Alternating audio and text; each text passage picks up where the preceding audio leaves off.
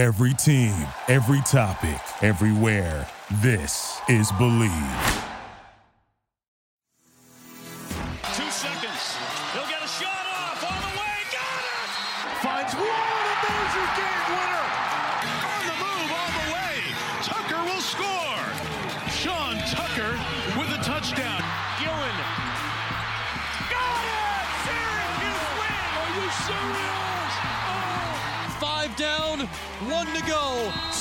Syracuse is playing for the national title. It's too long, and Syracuse is your national champion. Who's out?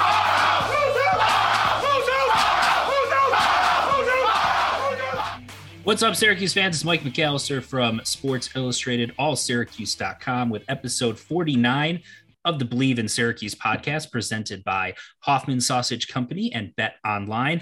I am here with the man, the myth, the legend, Josh Crawford, to break down Syracuse's 59 to nothing win over Wagner, something Alabama didn't do this week. So the Bring On Bama talk continues for another week.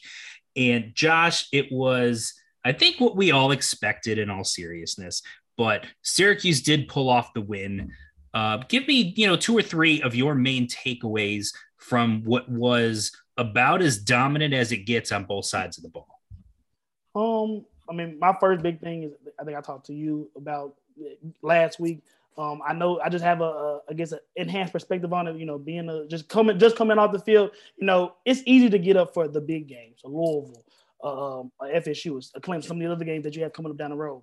But you know, like the true testament to a team's maturity and you know their integrity is what can they do um, a when they're severely overmatched, or which I don't think this Q team will go up against this season, being a P5 team, or a situation where they're uh, severely the, the the big dogs, the favorites, in a situation like they were on Friday, Saturday.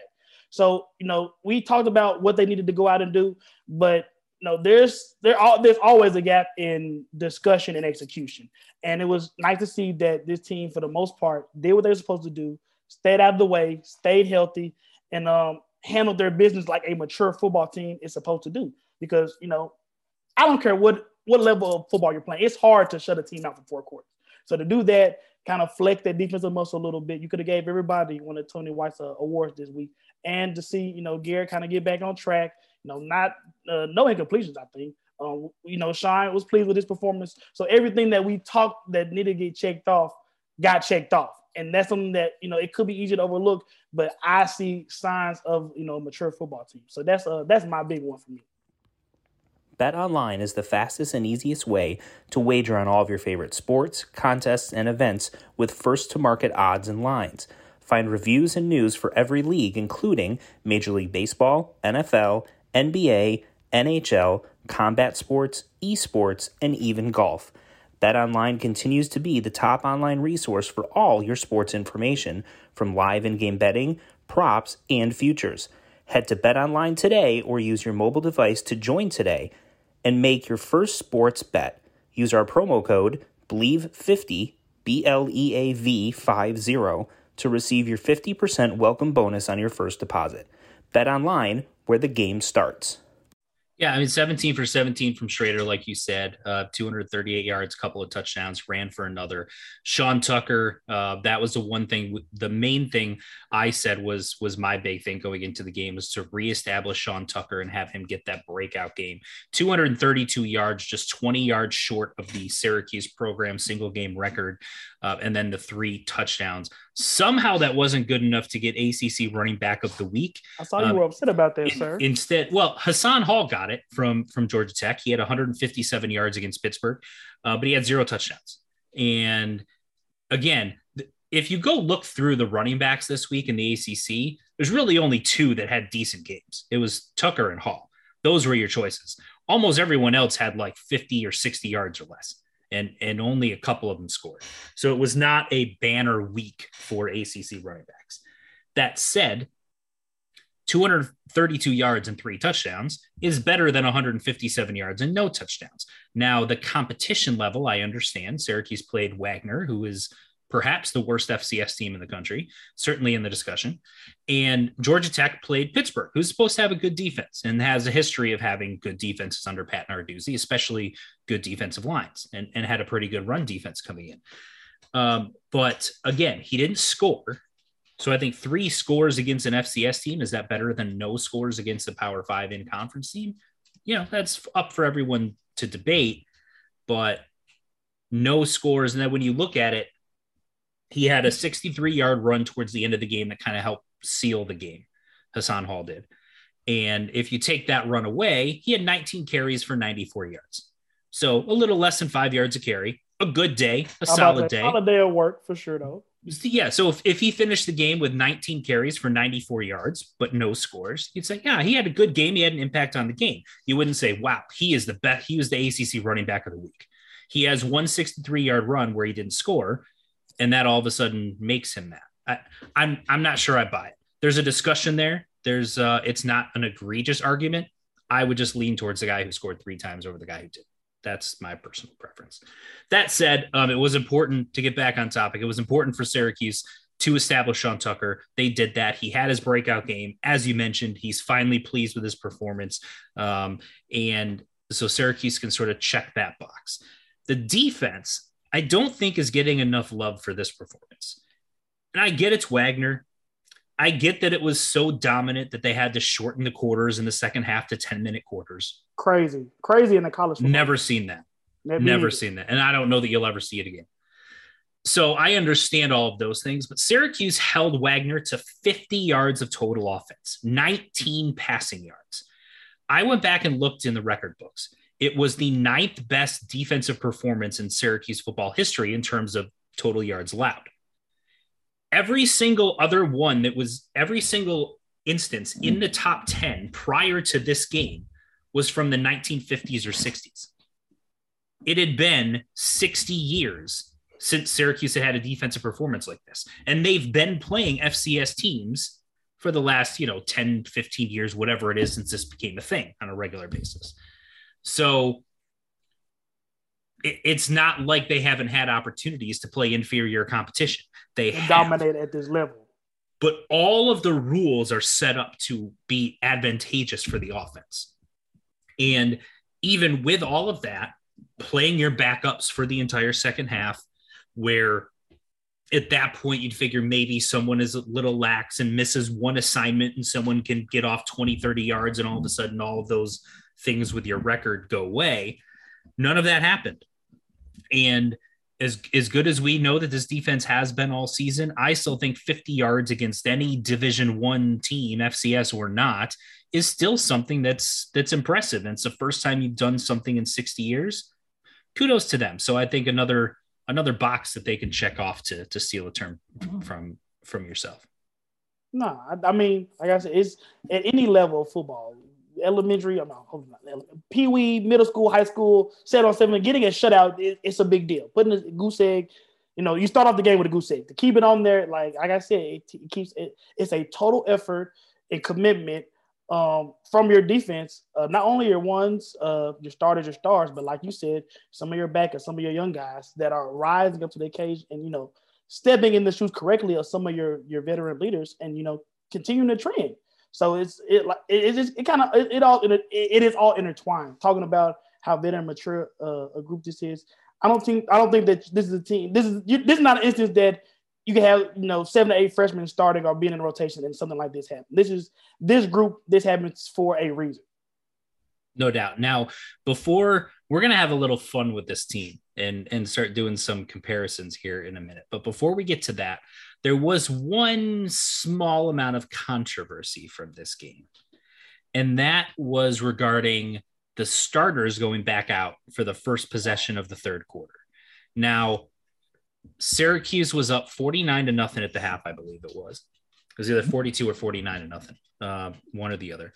And Sean Tucker already had 227 yards of offense, uh, uh, rushing, I should say, and three touchdowns. Shrader had already completed a bunch of passes, had his touchdowns. And I think everyone pretty much said, listen, the game is over. You dominated them. You you checked off every box you could have hoped for. Almost everyone is completely healthy, you know, coming out of this game.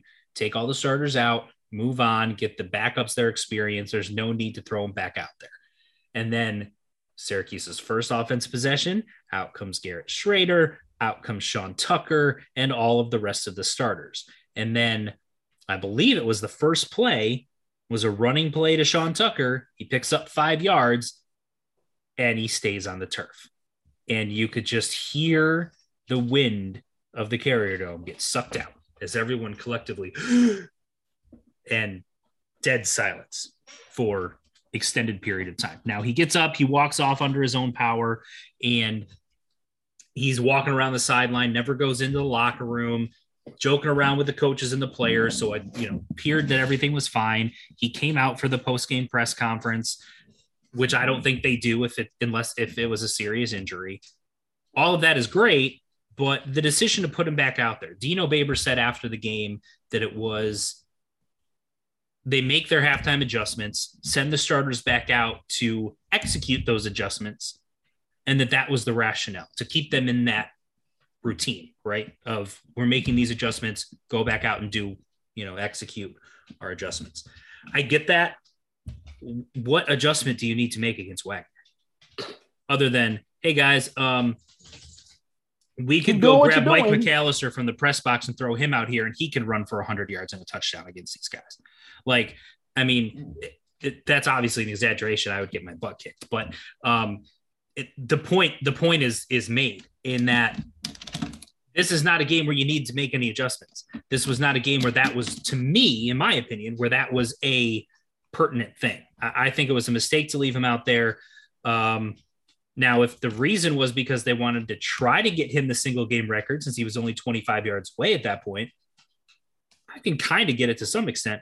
But your number one goal is to keep him safe and healthy. And it looked like he had been a little banged up going into the game. You know, the last couple of weeks looked maybe he was a little bit banged up. So I think a little exercise of caution there would have been kind of the way that I would approach it. Uh, but he didn't put him back in after that point. So I'm curious what your reaction was as that was going down. And then as you've had time to reflect on it, if you think that Dino made a mistake throwing him back out there, if you can understand where he was coming from. Um, first of all, I did not realize he was that close to. I, I, you know, great backs here, Ernie Davis, Jim Brown. I didn't realize that. The, I guess I don't know, two fifty three. I guess it's kind of low to be a, a school record. I didn't realize he was that close. And it wasn't even any of those guys. It was Joe Morris who has it. Oh, that's that's the thing that people don't understand is Joe Morris has a single game record. Prior to last year, he had the single season record, and he has the career rushing record at Syracuse. He owns all of those. Sheesh. Okay, I get. It's tailgating season, and no one does it better than Hoffman Sausage Company. Beer bratwurst, jalapeno cheddar sausage, kielbasa, and bun-length chicken sausage. Add them to the menu with classic German franks and snappy grillers, and fans will go wild proudly made in New York since 1879, when you bite into a Hoffman, you experience a little bit of upstate history. Taste tells Hoffman is a proud partner of Syracuse University Athletics. The more you know. So I mean, as a as a as a guy as a former player, like I'm sure Sean knew how close he was. That changes everything for me because that's something that you know you're talking about legacy and you know you're looking at more if he he continues to do what he do this will be his last season of SU football and you know just building things beyond this season like yes I if he was 25 yards away from the record I know that for a fact there was there was no going to taking his helmet out until he got that record because that's for him one long run so hindsight is always 2020 but given that information like I know why they, that that that's the that's it right there because you know, Sean's a soft spoken guy. I think we both spoken to him. Hard to get a little information out of him. Not the most exciting, but he's still a ball player of the day. He he definitely would have knew or any either directly or inadvertently how close he was. So that explains that. But um, I mean, yeah, you can definitely look at it and say, why are any of the starters going out in um, the second half? But we could also look at this and say this is an offense that we said was struggling less than two weeks ago. So and it's probably the last time he's really going to have a chance to break that record, right? I, I don't know. There's anyone else on the schedule that you look at and say he's got a shot to to hit 250 yards rushing against that team. So that's what I'm saying. Like I, I didn't I did not know that. So I would have I would have went with you literally before that, knowing that because like you said, it, it wouldn't have made any sense other than that that very historical and pertinent reason. But even you know talking about some of this offensive continuity, you know we would have said that like we would have liked to see as many successful Garrett Shrader and Sean Tucker reps as possible in this game. So, you know, we would have expected them to, as veteran guys, again, exercise, exercise some sort of level of control and being able to be successful and continue some continuity without getting hurt. But it, you know, football's a physical game, but I don't think we can say. I know a lot of people even even even in the moment reacted, you know, to it. But you know, let's say Sean gets the record and Garrett Shrader says, you know, a, a single season completion record going 21, 21 for 21, seven more passes. A lot more people are happy and it's a lot more notable. So I just always say stuff like that. Hindsight's always 2020. Now that we've got all of our analysis of a 59 to nothing blowout win out of the way, and we've questioned Dino Babers' coaching acumen to a um, serviceable extent. Now let's have a little bit of fun let's get into something a little more um, interesting and debatable and and uh, discussion worthy. And it's the first time that Syracuse is five and zero oh in 35 years. So let's compare Syracuse to one of the better teams that they've had during that time span, and that's the 1997 Syracuse Football Orange, led by one Donovan McNabb, uh, a Big East championship team. Went to a, a, one of the big bowl games, NFL players all over the roster. Let's go through it. Um, I'm going to take the offense. Josh, we'll let you start with the defense. Compare 1997 Syracuse football to 2022 Syracuse football from a defensive perspective. And I know some of the names you're going to mention are going to make Syracuse fans quite nostalgic about some of the players that have come through here. No, definitely. Before I start, I, we talk about you know you know we're friends. We we we work together on a regular basis. This is definitely a, a full immersion moment for me. I, you know I, you know my rally cry the south plays the best football. I think i'll stick to my guns on this one but even some of these names that i did know and you know just casual research led me to understand how good they were. Definitely surprised me the type of talent that you had on the mid 90s you know even exclusively a uh, syracuse team. So uh talking about this 96 team um, disrespectful by sports reference, not even giving uh, an NFL logo next to his name. But uh, Keith Bulluck, definitely like the uh, Mike Michael Jones of this team, essentially quarterback of the team, somebody that you know. I guess in 1997, you would have considered a, a Keith Bulluck a, future pro, kind of a lock.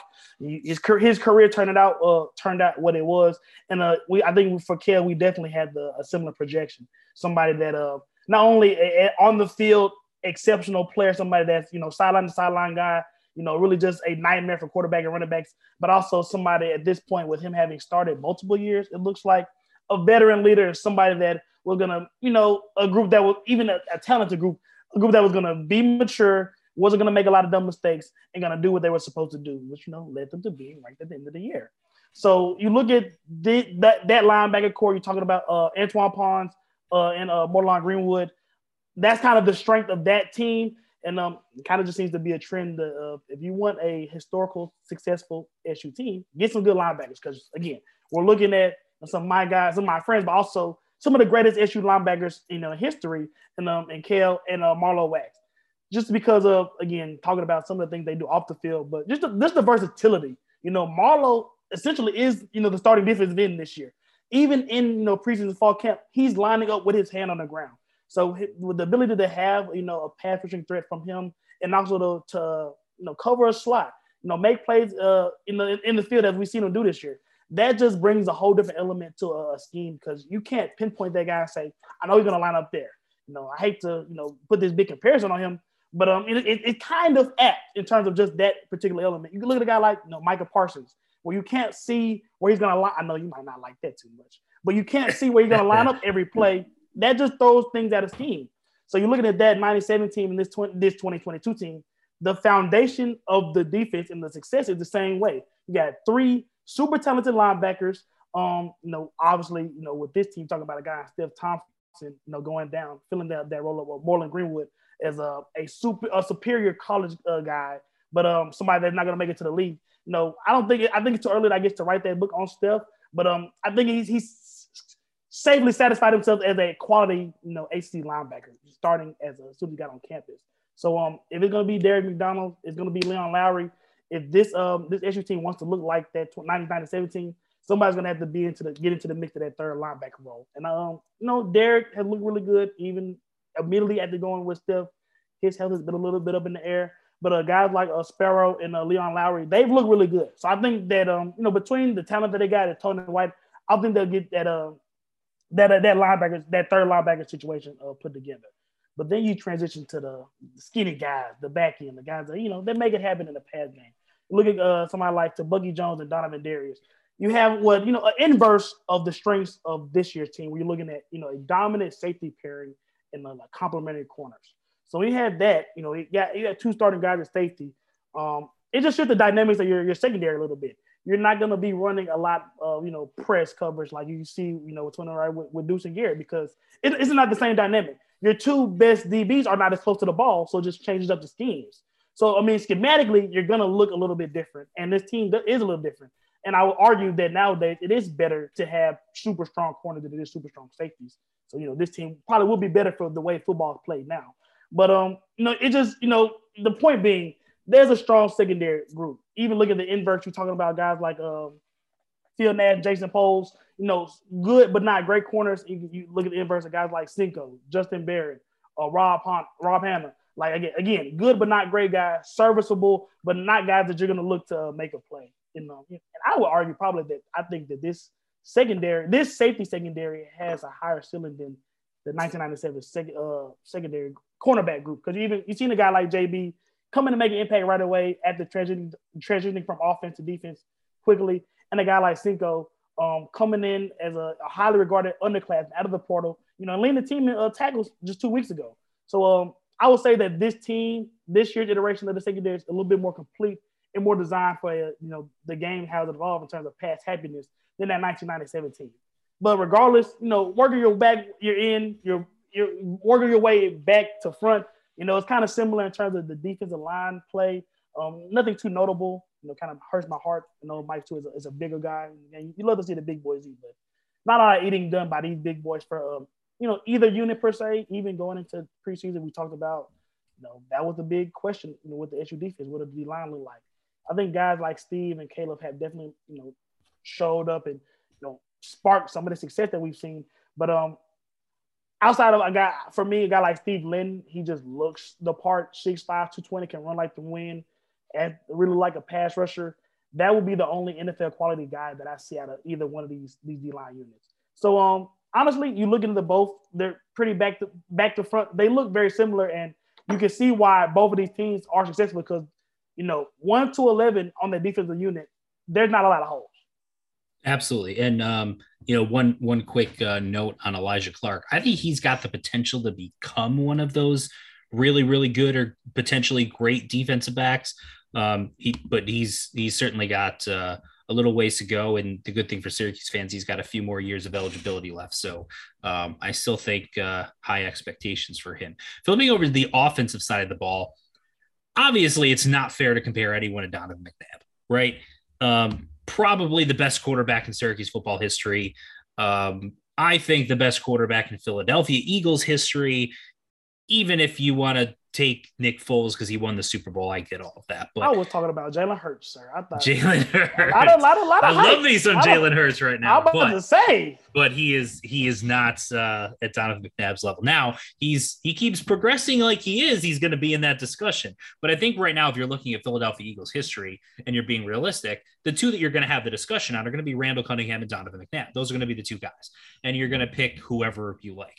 I am 100% biased in picking Donovan McNabb um, in that discussion. I cannot be objective in that discussion between those two in any way, shape, or form. So that was why I made my comments um, about Donovan McNabb being the best quarterback in Philadelphia Eagles history, because again, I am very biased in that discussion. So the point is, the 97 team is going to have a huge advantage at quarterback because as, as much as we like the strides we've seen from Garrett Shrader so far this season, um, I don't know that there's ever a world where he's going to be on Donovan McNabb's level. And it's not really fair to compare someone to DNAB because he's just He's just a different cat. He just he really is.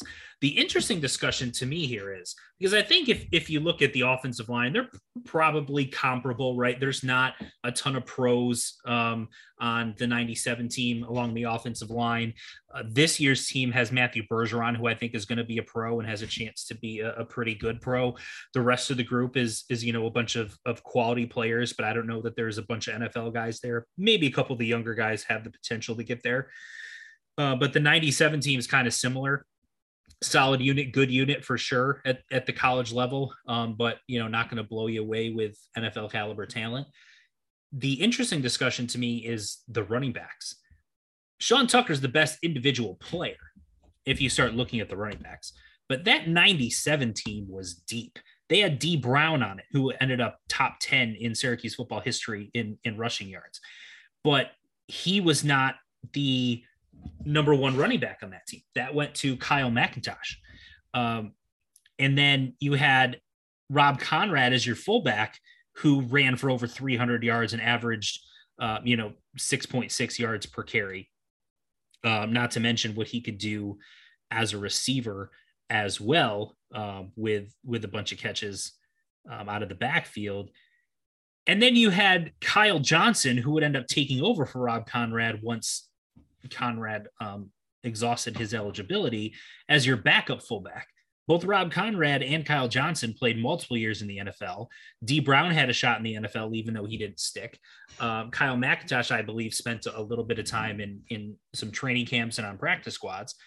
So, you know, that's four running backs who spent time at one point or another in the NFL on one roster. That's hard to beat, even if Sean Tucker is significantly better as an individual player.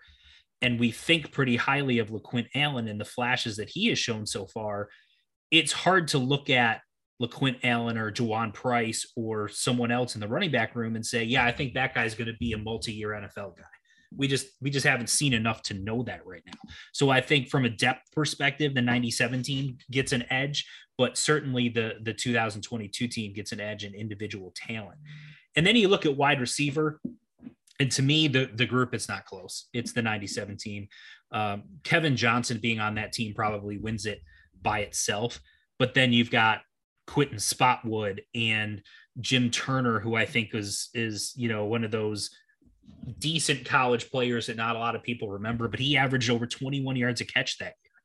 I mean, you know, he only had 23 catches, but when he did catch it, it went for a lot of yards. And um, the, Pat Woodcock was a guy who was kind of a rotational guy, spot check here and there, good punt returner. Um, and then you look at the tight end positions to kind of take it all as one large group of your pass catchers. And Syracuse had Roland Williams, who would um, go on and, and, win a Super Bowl in the NFL uh, with the with the Rams and, and, play several years in the NFL, and uh, Kareem, Kaseem Sinceno, who would spend some time with the Chicago Bears, and um, I, I, think he went to another team and spent a couple years there as well. So you had two NFL tight ends in your tight end group, along with Kevin Johnson, and even though you know, we are all very impressed with what Oronde Gadsden has done as a tight end uh, from the tight end spot so far this season. It's pretty clear that that 97 team has a pretty big edge there. So if you say offensive lines kind of a wash, the running back room, depending on whether you're looking at depth or individual talent, both teams have an argument there. Quarterback goes clearly to 1997 and then the pass catchers go clearly to 1997. So I think overall offensively, the 97 team is, is going to have a pretty big edge here, but it's it's interesting to kind of compare um, you know, especially with with the style that they played, right? The 97 team was an option offense. They were a run first offense. They took advantage of Donovan McNabb's legs. They took advantage of their deep running back group, rotated those guys to keep them fresh. Um, the fact that they had multiple fullbacks that, that could hurt you in different ways. Uh, you know, th- that's a team that that ran for over 2,900 yards as a team. Uh, I'm, I'm sorry, 2,400 yards as a team uh, with Kyle McIntosh running for almost 900. Dee Brown ran for over 500. Donovan McNabb ran for over 400. Rob Konrad ran for over 300. I mean, there's a bunch of guys that Syracuse had that that could really hurt you and that put a lot of pressure on opposing teams. 26 rushing touchdowns that season as a team, um, averaging over 200 yards a game. So, you know, that's that's a, a lot of talent on that team. It, we're not done comparing these Syracuse's current team to some past teams. We're going to have a little bit more fun with it later in the week but uh, certainly interesting to take a look at this year's team that we think has a bunch of dudes that are going to be playing on Sundays and comparing them to some past Syracuse teams that did have some dudes playing on Sundays. No, that was no for me. That was interesting.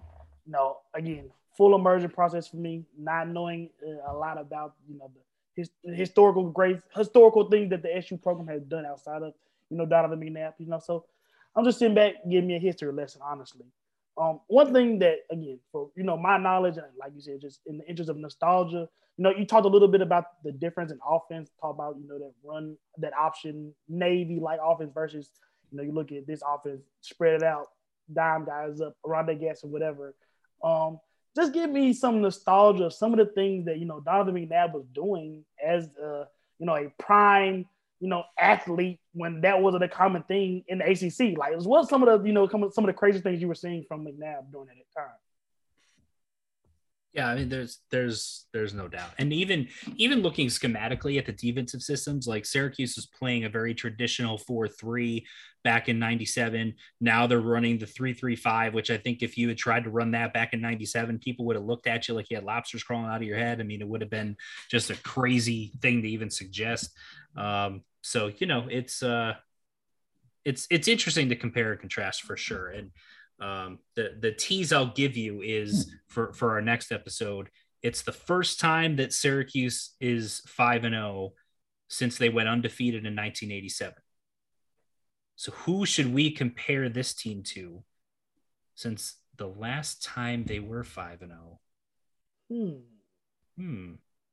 Intrigue you'll have to stick around next time and see how that all plays out.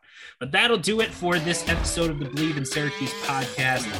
For Josh Crawford, I'm Mike McAllister, allsyracuse.com. We'll see you next time.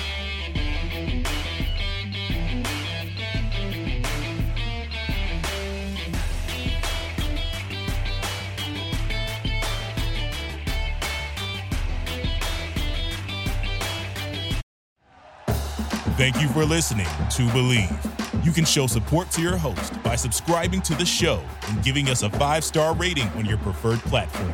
Check us out at Bleav.com and search for B L E A V on YouTube.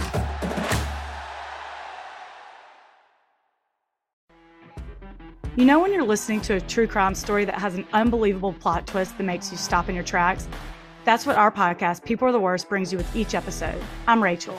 And I'm Rebecca. We're identical twins who love true crime cases that make you say, didn't see that coming, and we hate the people responsible for them. Listen to People Are the Worst now on Apple, Spotify, or wherever you get your podcasts.